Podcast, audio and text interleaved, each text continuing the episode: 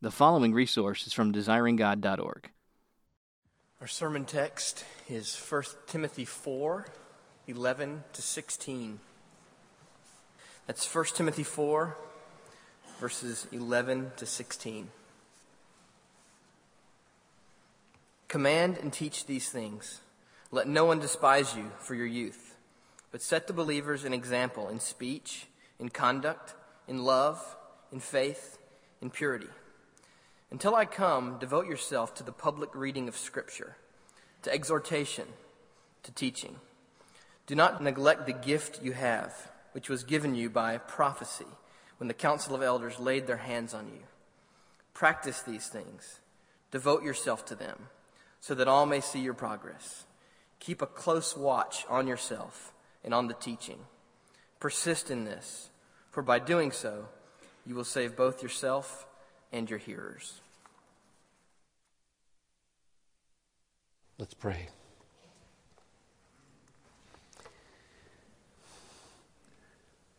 Father, some children who are mentally handicapped or physically handicapped will never lead the lives their parents dreamed for them. Ever. Until the end comes.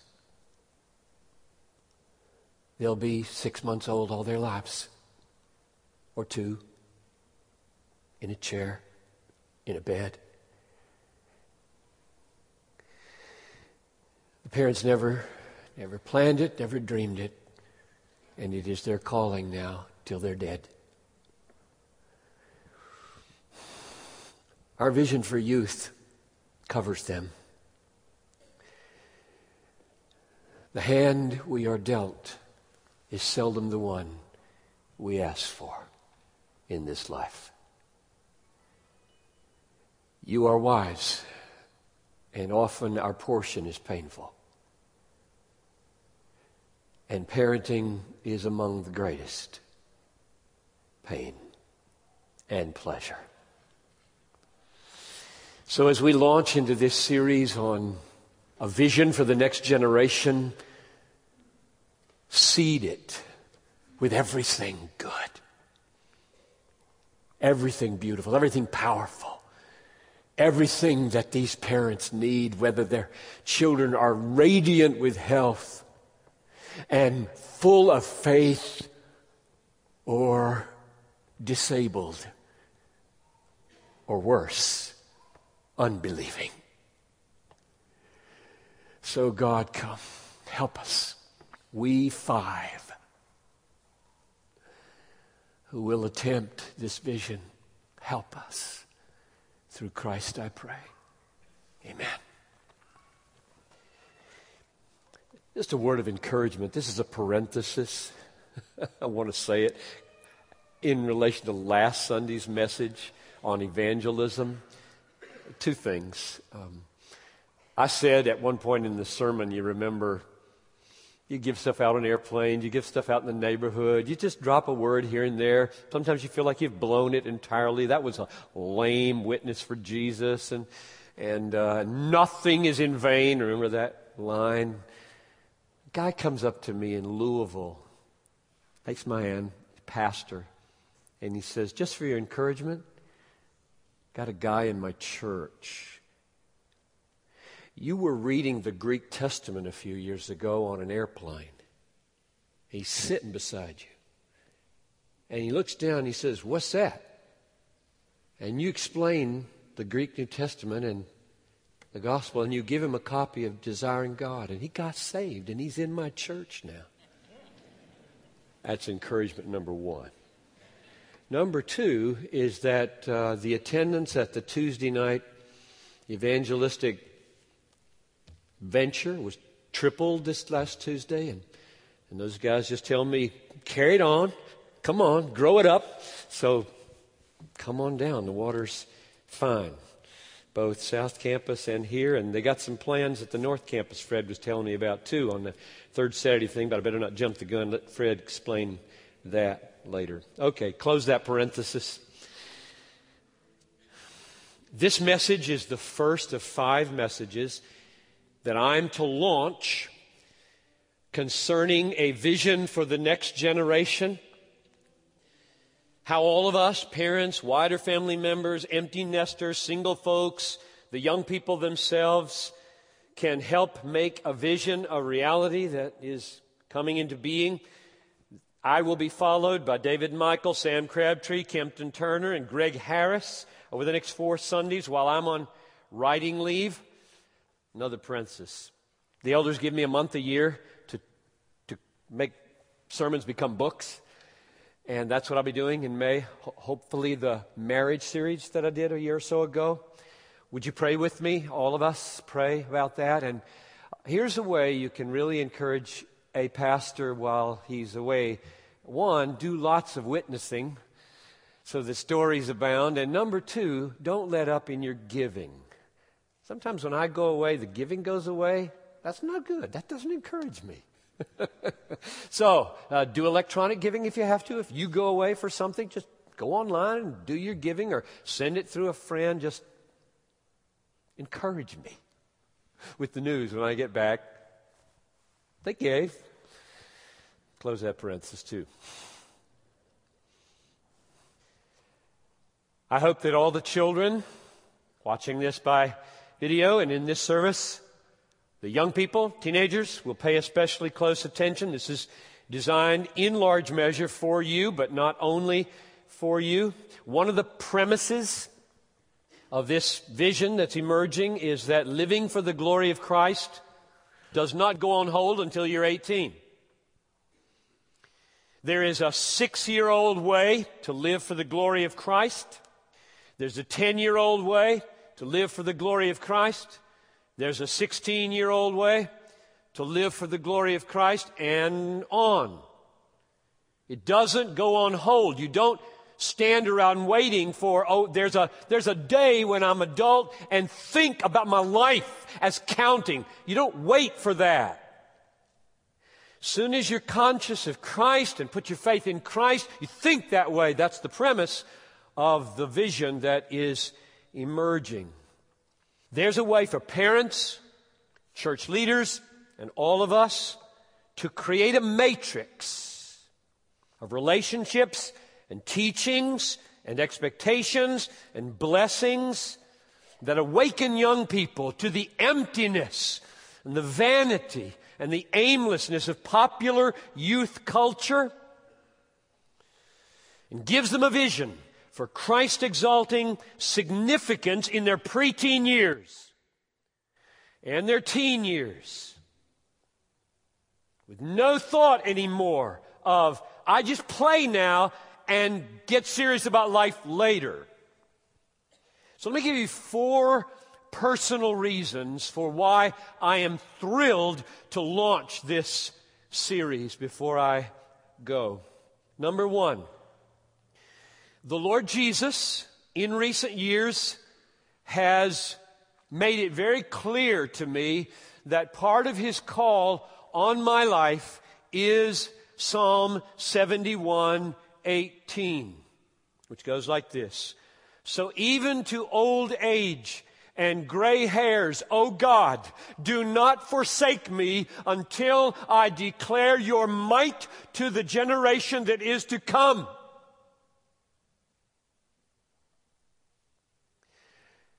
I don't know why he would do this to me. I'm a 62 year old fuddy duddy.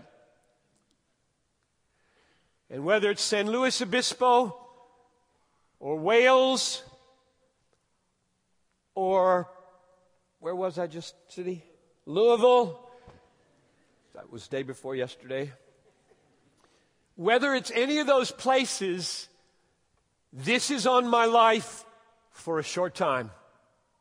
Could go away any minute. I'm aware of this, that nobody might show up next time. But for now, they show up. Young people are showing up. This is on me. This is a brief little window in which this old man is called to address another generation, and I don't know why. I just know there it is. Steward it well, Piper. Don't blow this away. Now, I think I would be lacking in integrity if I just went out and did it on the road and didn't give a rip whether anything happened here. That would be really weird and strange. So that's, that's personal reason number one why I want to launch this series myself and not just hand it off to the other guys. Number two, Noel and I raised four sons in this church. They're grown, they're married, and they have their children, and now they're discovering what it's like. I will never cease, and I hope this is true, I mean never cease to thank God for Bethlehem Baptist Church as a place to raise my children.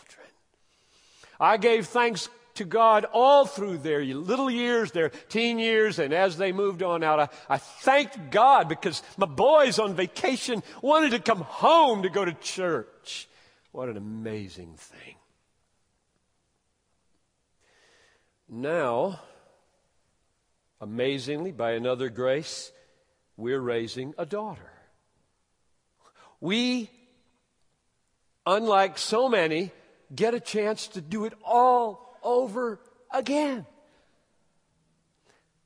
The parents of 12 year olds in this church are the age of my children, or at least I am old enough to be the father of the parents of the people who have children my daughter's age.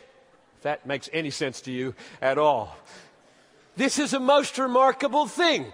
I can hang out with other parents and they're young enough to be my children. And the sweet thing about it is, it just keeps me right in the thick of the youth ministry.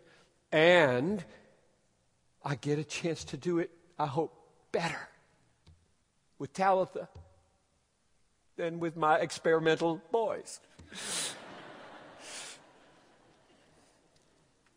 That's number two. Number three, I tremble at the thought that our church might have it ever said of us this. This is Judges chapter 2, verse 10. And all that generation also were gathered to their fathers. And there arose another generation after them who did not know the Lord or work that he had done in Israel. How can that happen? The real simple explanation for how that can happen. The parents didn't tell them. Didn't tell them about the Exodus. Didn't tell them about the Jordan River crossing. Didn't go out to the stone pile. Say, see that stone pile? Let me tell you what that means. They didn't do it. They just were carried away with the culture into which they had been given by God. I don't want that to happen. I would like very much for our church to work hard. You know, you, you can read, I'm not going to give you the statistics because they vary all over the place, but they're bad no matter where you look. At the number of evangelical kids who, when they're done with their 18 years in the church, are gone. They're gone. They're gone from the church. Huge numbers. What, what's that? What, what is going on there? And so you try every kind of rah rah program in a book to keep them. It never works. Rah rah programs keep them for 18 years under their parents' thumb, and then they're gone. So that's number three. I, I would like us to be a church that goes far deeper than that in the prayer and the hope that our kids will not abandon the faith. It's not infallible. There's no program, there's no system, there's no nothing except the grace of God that's going to hold on to our kids. So I'm not laying anything on you. You, you know I can't from where I stand. Number four. God is doing unusual things in our day among young people, and I want to be a part of it. Uh, We want to harness all the good impulses of grace that are part of this awakening. And I brought along this little book here to, to uh, show you an example of what I mean. This just came out last week. Alex and Brett Harris. Now, it's their dad. They wrote this book. These are two 19 year olds. They're 19 now. Um, their dad will be the speaker in four weeks, Greg Harris. And uh, they started when they were 16 a, a website called The Rebelution. Rebelution. And it's designed for teenagers. And the theme is simply do hard things, a teenage rebellion against low expectations. That'd be the summary of my message right there. A rebellion against low expectations for teenagers.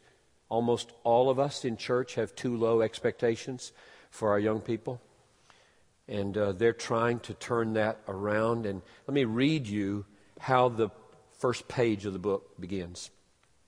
Most people don't expect you, directing this to their teen peers, most people don't expect you to understand what we're going to tell you in this book. And even if you understand, they don't expect you to care. And even if you care, they don't expect you to do anything about it. And even if you do something about it, they don't expect it to last. Well, we do. And we do. It's those low expectations. It's parents who expect rotten teenagers who probably get them. So I think we have some things to learn from each other here, those who've done this better than others of us. Would you turn with me to 1 Timothy chapter 4? Those are my four personal reasons for why I'm happy to be doing what I'm doing right now. 1 Timothy chapter 4. I'm only going to focus on one verse, verse 12. I'll begin with the verse. I'll make about four comments on it briefly, and then I'm going to step back and get the big biblical sweep of, of, of the meaning of youth and where we're, we're going, I hope. Here's the verse 1 Timothy 4 12. Let no one despise you or for your youth or despise your youth, but set the believers an example in speech and conduct, in love and faith and purity. Observation number one youth is often looked down on because of attitudes and behaviors that are annoying or immature. Here are a few. One, disrespect. Two, rebellion. Three, self absorption. Four, cliquishness. Five, conformity to peer pressure. Six, indifference to serious issues. Seven, fixation on fun, fun, fun as the only thing that satisfies. Now, if, if those things are pronounced, youth can be despised. And Paul admits that there is a despising of youth. And his way of dealing with it is not to talk to the despisers, but to Timothy. Number two, second observation. Paul is telling Timothy not to be indifferent to the attitude of adults toward him. Don't let them despise you in your youth. He's putting, he's putting this on Timothy Strange, huh? Don't let them do that. Seems to imply there's something Timothy could do about it.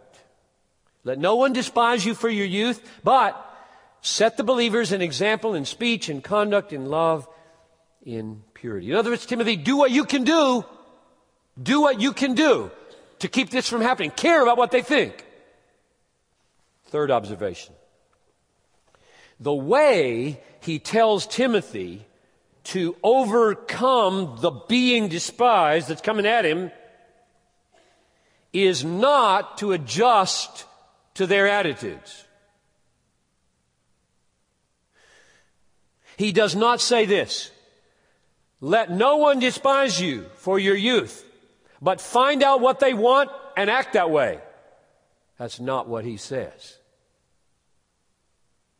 This is not man pleasing going on. This is not parent pleasing.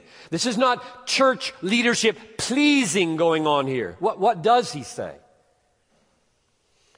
He's saying that peaceful relationships between you and adults isn't absolute. I'm not telling you, find out their desires and, and do that. I'm not saying that. He doesn't absolutize the adult expectations. Well, what does he say? This is observation number four and the last one. He says, instead of looking to the adults and what they want from you, you look to the Word of God and act and speak in the features like love, like faith, like purity. You weave all of that into your words and you weave all of that into your actions. And that is the way I want you to strive against being despised. If he were saying more, and I'm going to say more, he would say, doing that will get you despised by some adults. You stand up at school for abstinence, for example. You can have a little, little class survey here. Everybody thinks that uh, abstinence till your marriage and purity and abstaining from sex is a um, wise thing to pursue. You want to raise your hand right now, and two hands go up out of 30? The teacher has her, his way of communicating. I don't admire that.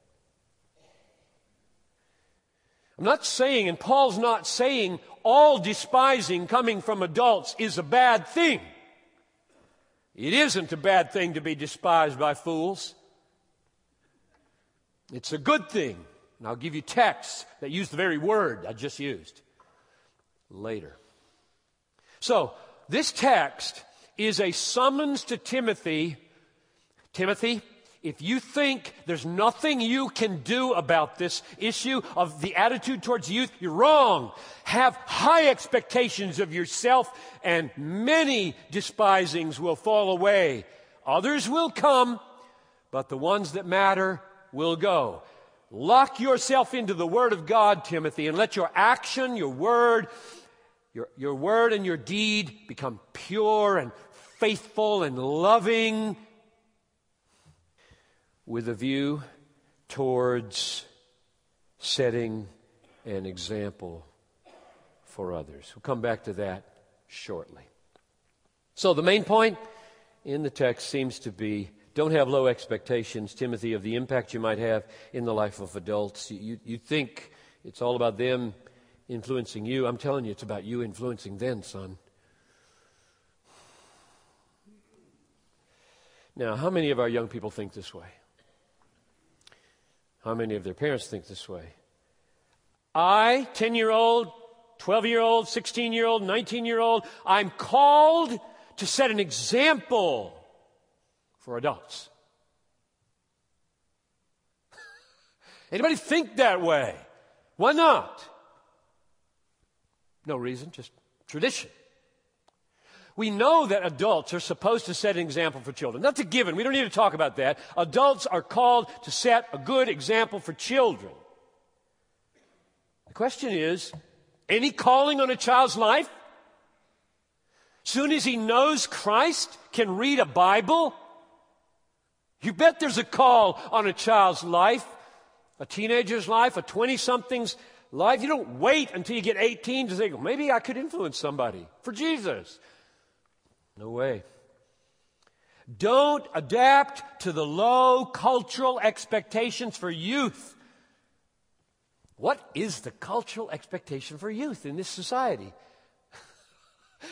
Play video games, go to rock concerts, wear cool clothes, play, play, play. That's a pretty empty vision. So rebel against low expectations. rebel against. They're coming in June. Go to the go to the Minneapolis Convention Center and be a part of that. Now, let me step back and get the big picture. Just kind of, okay, there's, there's Paul saying something about do what you can do, Timothy, about being an example for adults and, and getting rid of all the despising you can and getting the kind you need to get. Now, what about the rest of the Bible? Let's just do a big, big survey here, kind of thematically work our way through how children move towards this. There are eight of these steps, and we'll just bang through them as quickly as we can. Number one, all children are born sinners. Not just doing sin, but being sinners. Psalm 51 5, David, after committing adultery with Bathsheba, traced it back to the womb of his mother. Not the fault of his mother, the womb of his mother. Behold, I was brought forth in iniquity, and in sin did my mother conceive me. He accepted responsibility for his adultery, but he knew it had roots in his nature. And all of our sin has roots in our nature. We won't ever magnify Christ as we ought until we admit at age six or 60 that we not only do bad things, we're bad. There is a glorious redemption, which is why you're not hurting a child's self esteem to teach him that. If you try to go the other way and say, oh, you can't say you're bad, you have to say you do bad things, what will you do when the child wants to discover what the meaning of new birth is? Just a behavior modification? It is not behavior modification, it's nature revolution. So, the first thing we learn from the Bible is that we all are, and our children are, and it started from the beginning of their existence, guilty and sinful. After the flood, judgment on the whole world, a few human beings left, get a fresh start. God said, I'm never bringing this flood again. And you know what the reason he gave was? For the intention of man's heart is evil from his youth. Nothing's changed. I'd have to give a flood every generation. I'm not. I'm going to do this another way. I'll fix this problem another way. Every human's heart corrupt from youth. Folly is bound up in the heart of a child. Proverbs 22:15. That's the first thing we need to know about all children. They're sinners. They need salvation, desperately need salvation. They don't just do bad things, they're bad. I'm bad, they're bad. I need to make sure they know I know I'm bad and that my bad attitude. We had a beautiful testimony at the father daughter high tea today from Oscar and Gabby where to, to the effect that an apology from a parent to a teenager is worth a, an atom bomb of goodness and reconciliation. Number two, so first sin and fallenness. Second, children need to therefore be taught the gospel, the whole story. They need to be taught this book. This is the only hope for them. They need to be taught from the time they can understand a word Jesus. Jesus. After they learn the word no, they should learn the word Jesus. oh God, this is David. Oh God, from my youth you have taught me and I still proclaim your wondrous deeds. From my youth, you have taught me. But God uses parents and churches to bring teaching to bear upon children's lives. Fathers, do not provoke your children to anger, but bring them up in the discipline and instruction of the Lord. Discipline and instruction of the Lord. What does that mean? So many parents, I fear, take it to mean moral demands followed by rewards and punishments. Discipline and instruction of the Lord. Moral demands followed by rewards and punishments. That's demonic. Teach them the Ten Commandments and spank them when they don't do it. That's the sum total of in the Lord we're instructing. That's demonic. That's straight out of hell. The gospel saves sinners. The gospel saves six year olds. The gospel saves eight year olds. The Ten Commandments saves nobody. Spankings don't save anybody. And I believe in spanking. The grace of God in the gospel becomes, oh God, let it happen, the rule and the power by which our children live. So that's teaching. Got to teach them the gospel, show them the gospel, unpack the gospel. We'll come back to this. You, you, want me to say more here? I want to say more. We'll come back at the end. Number three a child is now, by grace, through the Word of God, born again. And the evidence of it is faith in Jesus as Lord and Savior and treasure of this child's life. Might be six, might be eight. It was right in that little cluster there where all my children made professions of faith. You, O Lord, are my hope and my trust from my youth. Psalm 71 5. O Lord, you are my trust from my youth. He, he trusted Jesus when he was little, and he's been trusting him ever since. That implies, does to me, just because my history, I suppose, that you can be born again as a child and put your faith in Him and not remember when it happened.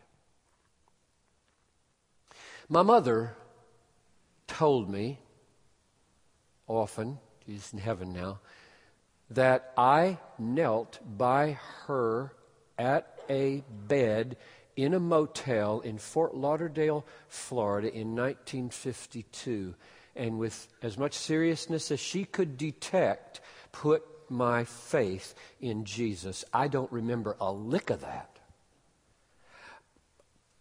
Not that I'm, you know, adjusting my brain to forget important things. I don't remember anything from when I was six or five or four. I'm just, my brain, I've already got early Alzheimer's, I presume, and uh, may not last my tenure here, but I don't remember that. Now, what am I supposed to do?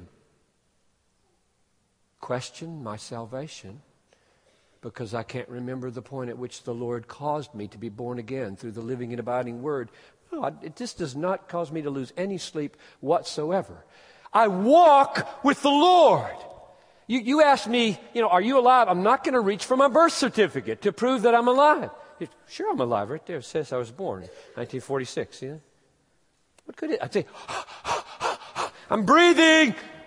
I'm alive, which is another way of saying, I know him. I trust him every day. I lean on him. He's my life. He's my treasure. This is my warrant that I'm born again. Not some memory of some little ambiguous event when I was six that I can't even know except through my mother's testimony. So we trust him. We trust him early on and keep on trusting Him through life. So you got original sin, you got the teaching of the gospel, and you've got now, by grace, doesn't happen to every kid, born again and, and faith. Here's number four um, original sin and all of our sinful choices that flow from it, because of the new birth and faith, is forgiven. Children must, with your help, experience the sweetness of the forgiveness of all their sins.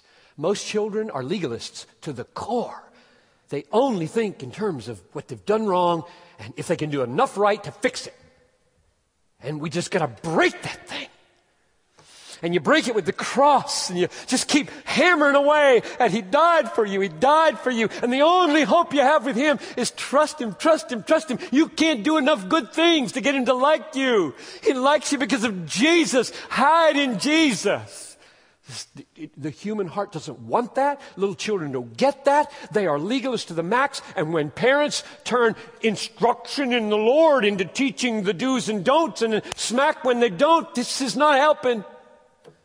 You got to do that, but it's all got to be inside the gospel bubble. It's got to be inside the blood. It's got to be inside the righteousness of, of a Christ who saves another way. And little children don't get this easily because adults don't get it easily. So the fourth thing is forgiveness, sweet experience of forgiveness to deal with your heart the child's heart. Do you feel forgiven from, from, from daddy's criticism? Do you feel forgiven for the, the horrible thing you said to mom yesterday? Do you feel forgiven? And, and if they don't, then deal with it. Go deep with this until they know the blood cleanses from all unrighteousness. Number five. Let me, let me give you a text. I'm, I'm running over these I forgot to give you a text for that one. Psalm 25, 7. Remember not the sins of my youth or my transgressions. According to your steadfast love, remember me for the sake of your goodness, O Lord. Now, that's Old Testament. If, if that were written in the New Testament, it would be for the sake of your goodness in Christ. And we know that's what it means now. That's a precious sentence. It always has been to me. Remember not the sins of my youth. Isn't that sweet?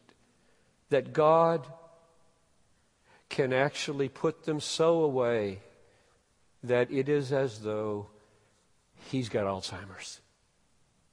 As though. As good as it. Who would not want that? Anybody lived a childhood you want remembered down to the detail? Anybody got teenage years? You loved, oh, this, that was worth remembering. Write that in the book. Keep that on television. Not many. Not me. Say this to your children often. This is Acts 10:43. Everyone who believes in Jesus receives forgiveness of sins through his name. That's Acts 10:43. That's pretty clear. Everyone who believes in Jesus receives forgiveness of sins through his name. You say that over and over again to your kids who believe or who need to believe. Number 5 now that the child is born again and believing and forgiven, God's going to treat them like his children. Namely, they're going to have trouble, they're going to suffer. The Lord disciplines the one whom he loves and chastises every son whom he receives. If you are left, whether it's 8 or 80, if you are left without discipline from the Lord, in which all have participated, you are illegitimate children and not sons. That's Hebrews 12, 6 to 8. Here's what the psalmist said. I'd never seen this before. At least I'd never landed on it. Psalm 88, 15. Afflicted and close to death from my youth up. I suffer your terrors. I am helpless. Afflicted from my youth up. I think I could say that. Not serious, I mean, but my teenage, I, I swore I'd never, I'd never make light of the horrors of my teenage years. I swore I would never look back on the discouragements and depressions and the acne and the nervousness and the friendlessness. I would never say, oh, those were just the teenage years. And to this day, I don't look back with ease upon the difficulty of being a teenager at Wade Hampton High School. afflicted from my youth, said the psalmist. So that's the way it will be. We teach Theology 101 to a six year old. Through many tribulations, you must enter the kingdom. It's going to be hard at school. It's going to be hard in the neighborhood. It's going to be hard everywhere. You're going to get sick. I don't know if you're going to live your life beyond age 19. We're not going to play games here. We're going to say things that aren't true to our children. We're going to get them ready for the battle that's coming. Otherwise, they're going to be blown away by the sufferings that is waiting them. 11 year olds die. 16 year olds have their necks broken forever until the resurrection. And the whole plan is changed. I just got a note from Joni Eareckson Tada this past week. She was willing to, I, you know, the sermons I preached on uh, uh, spectacular sins by a year ago, in which I argued that in all the horrible sins of the world, God says, You meant it for evil, I meant it for good. Now, Joni Eareckson is my chief testimony, if she'll give it to me, to write a blurb for the back of that book. I want Joni Eareckson more than I want anybody. And she sent it to me. Beautiful. What a theology. She didn't bargain for that. She didn't bargain for 40 years with somebody helping her to the bathroom every single day. And what did she do with it? She took it as from a father's hand. And only she can say it with full integrity. So you got to get her ready. I mean, what was her parents telling her at age 14, 15, before the dive into the water? What were they saying? God keeps you from all harm. Or what? What? Number, number six. Um, after sin, teaching, gospel, faith, forgiveness, trials. Those are my five so far sin, teaching the gospel, faith, forgiveness, trials. Uh, now comes remarkable maturity in young people, if God would be pleased. Maturity, unusual sense in a, an eight year old, a 10 year old, an, an unusual sense of, I know Jesus. And, and I've been taught that troubles are coming. And I've been taught that being a Christian is not easy. And I've been taught that it's infinitely worth it. And I've been taught that whatever I have to let go of in order to have it, it's not a sacrifice. And I want, I want my life to count for those kids at school that don't know Jesus and my neighborhood. I want my life to count. Can, eh, can any eight year old in this room talk like that? I hope so. Here's a, here's a verse. Consider this Psalm 144 12. David prays for his children. May our sons in their youth be like plants full grown.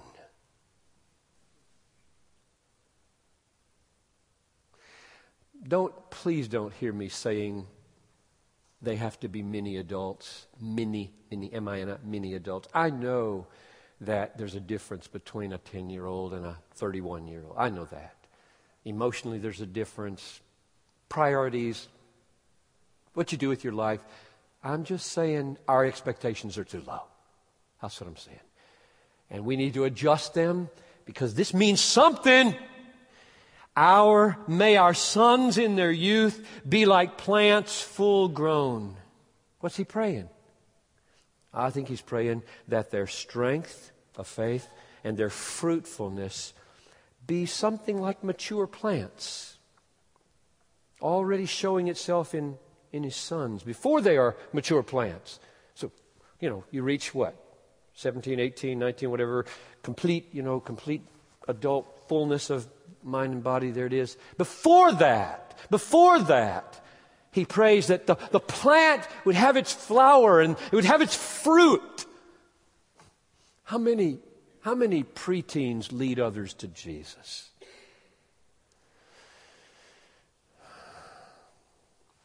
They can. They may be the most suited for it at school of anybody. What a fruitfulness that would be. Why were the Proverbs written?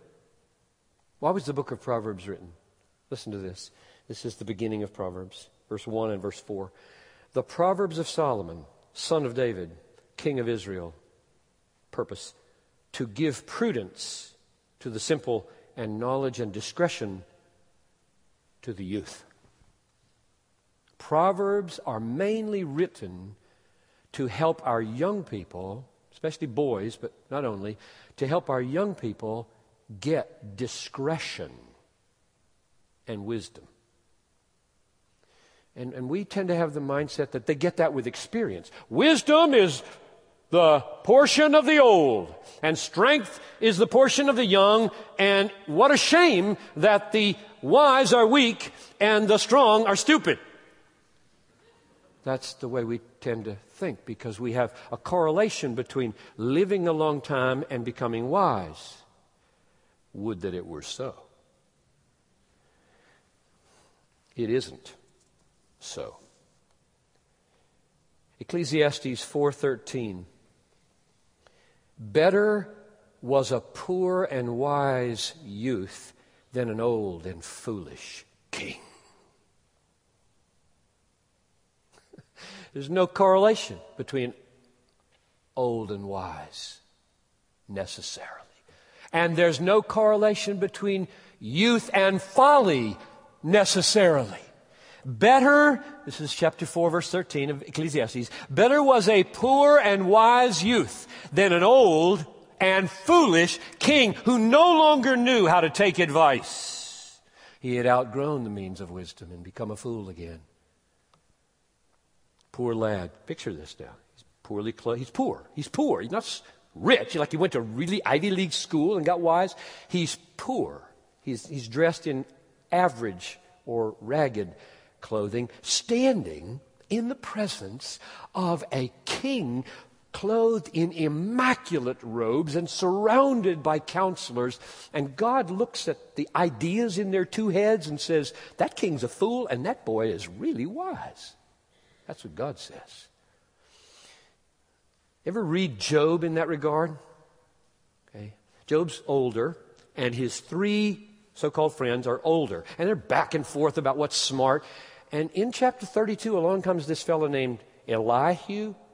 Now, you've got to decide whether you like Elihu or not. Scholars are divided whether Elihu is good or bad.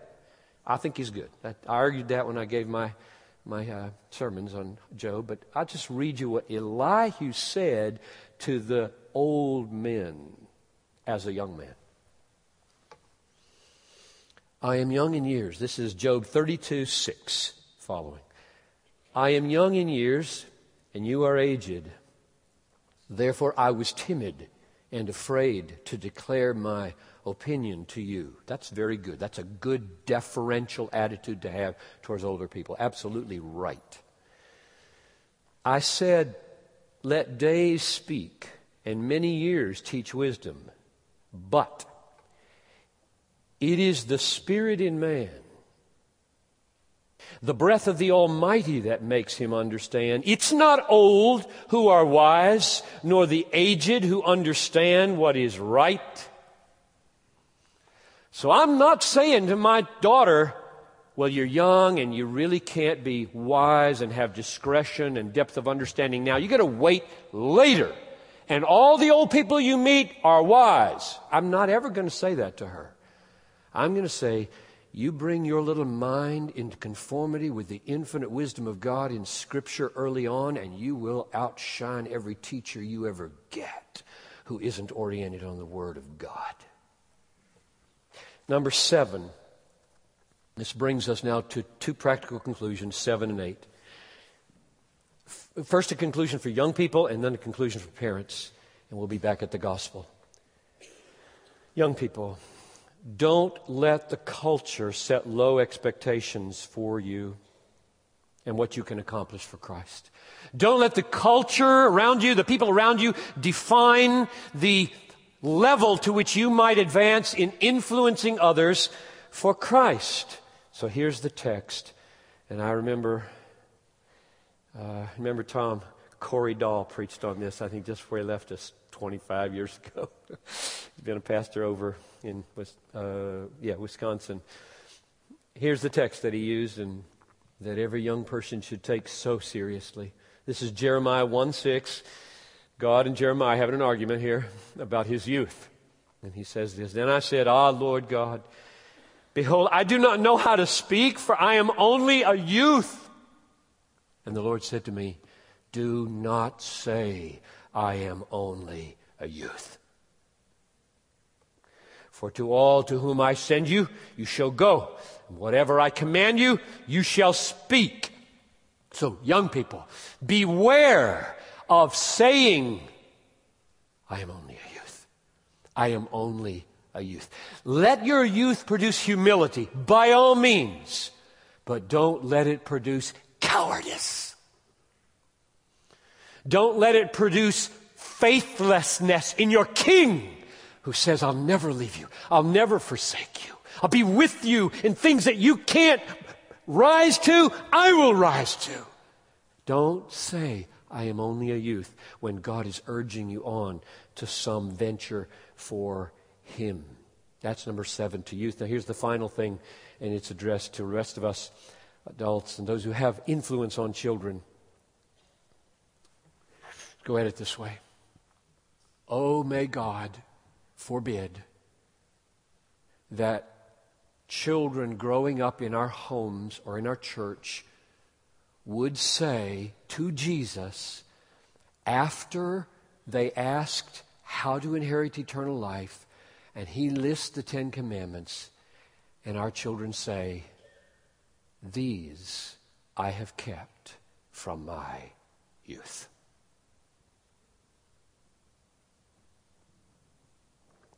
May my children not respond to Jesus like that. Why? What's wrong with that?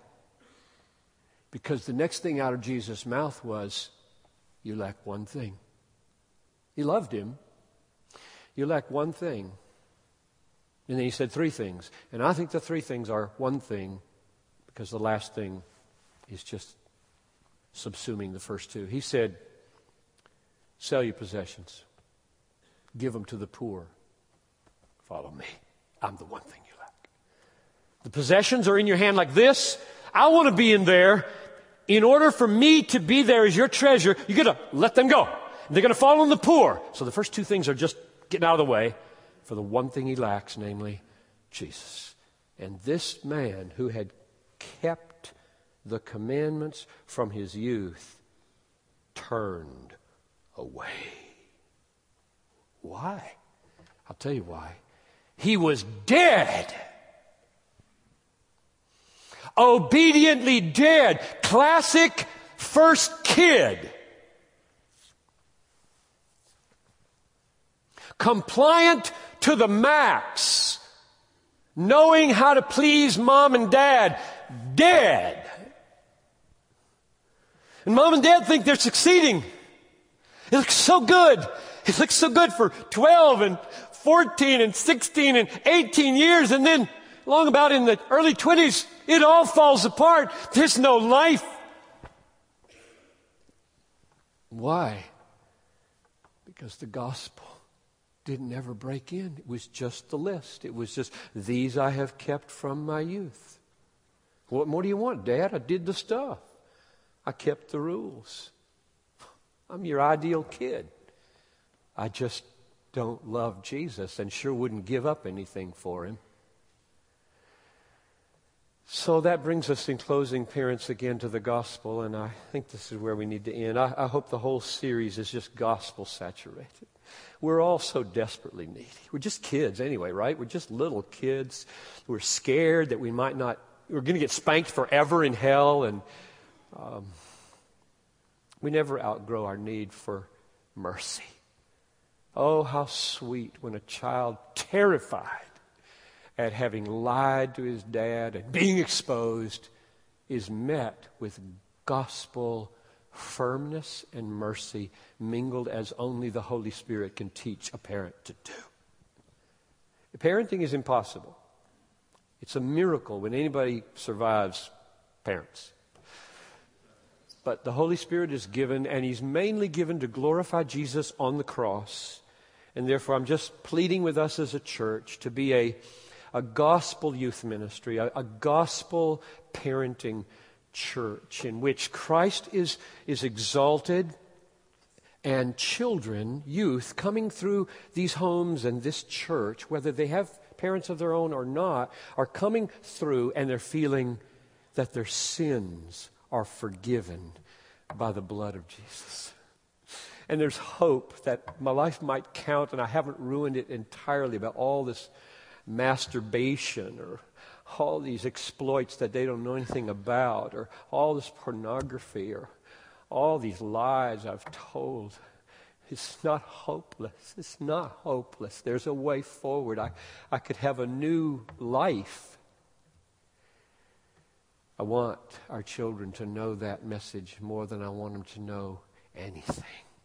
And then, if God would be pleased to give them new life, have all those sins forgiven, then would come courage to do hard things. Courage to rebel against low expectations, which would be a wonderful fruit of a gospel youth vision. Let's pray. Father in heaven, I am thankful for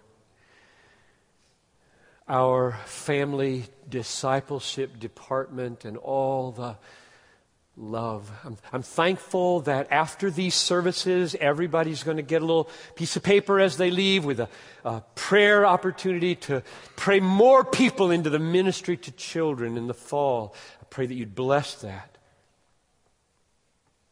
I'm thankful for our, our guys like Kempton and John, Tom on these campuses who pour themselves out. I'm thankful for Bud and Gil I'm thankful for Joyce here and David, Michael, and Sally. And my goodness, I'm going to start leaving people out, Lord. So you know, you know them all. I, I pray that you'd give them one mind, a biblical mind, a gospel mind, so that our littlest ones to our oldest youth would come to love the gospel, the Christ of the gospel, and rejoice. I ask this in Jesus' name. Amen. Thank you for listening to this resource from desiringgod.org. If you found it helpful, we encourage you to enjoy and share from thousands of resources on our site, including books, sermons, articles, and more, available free of charge.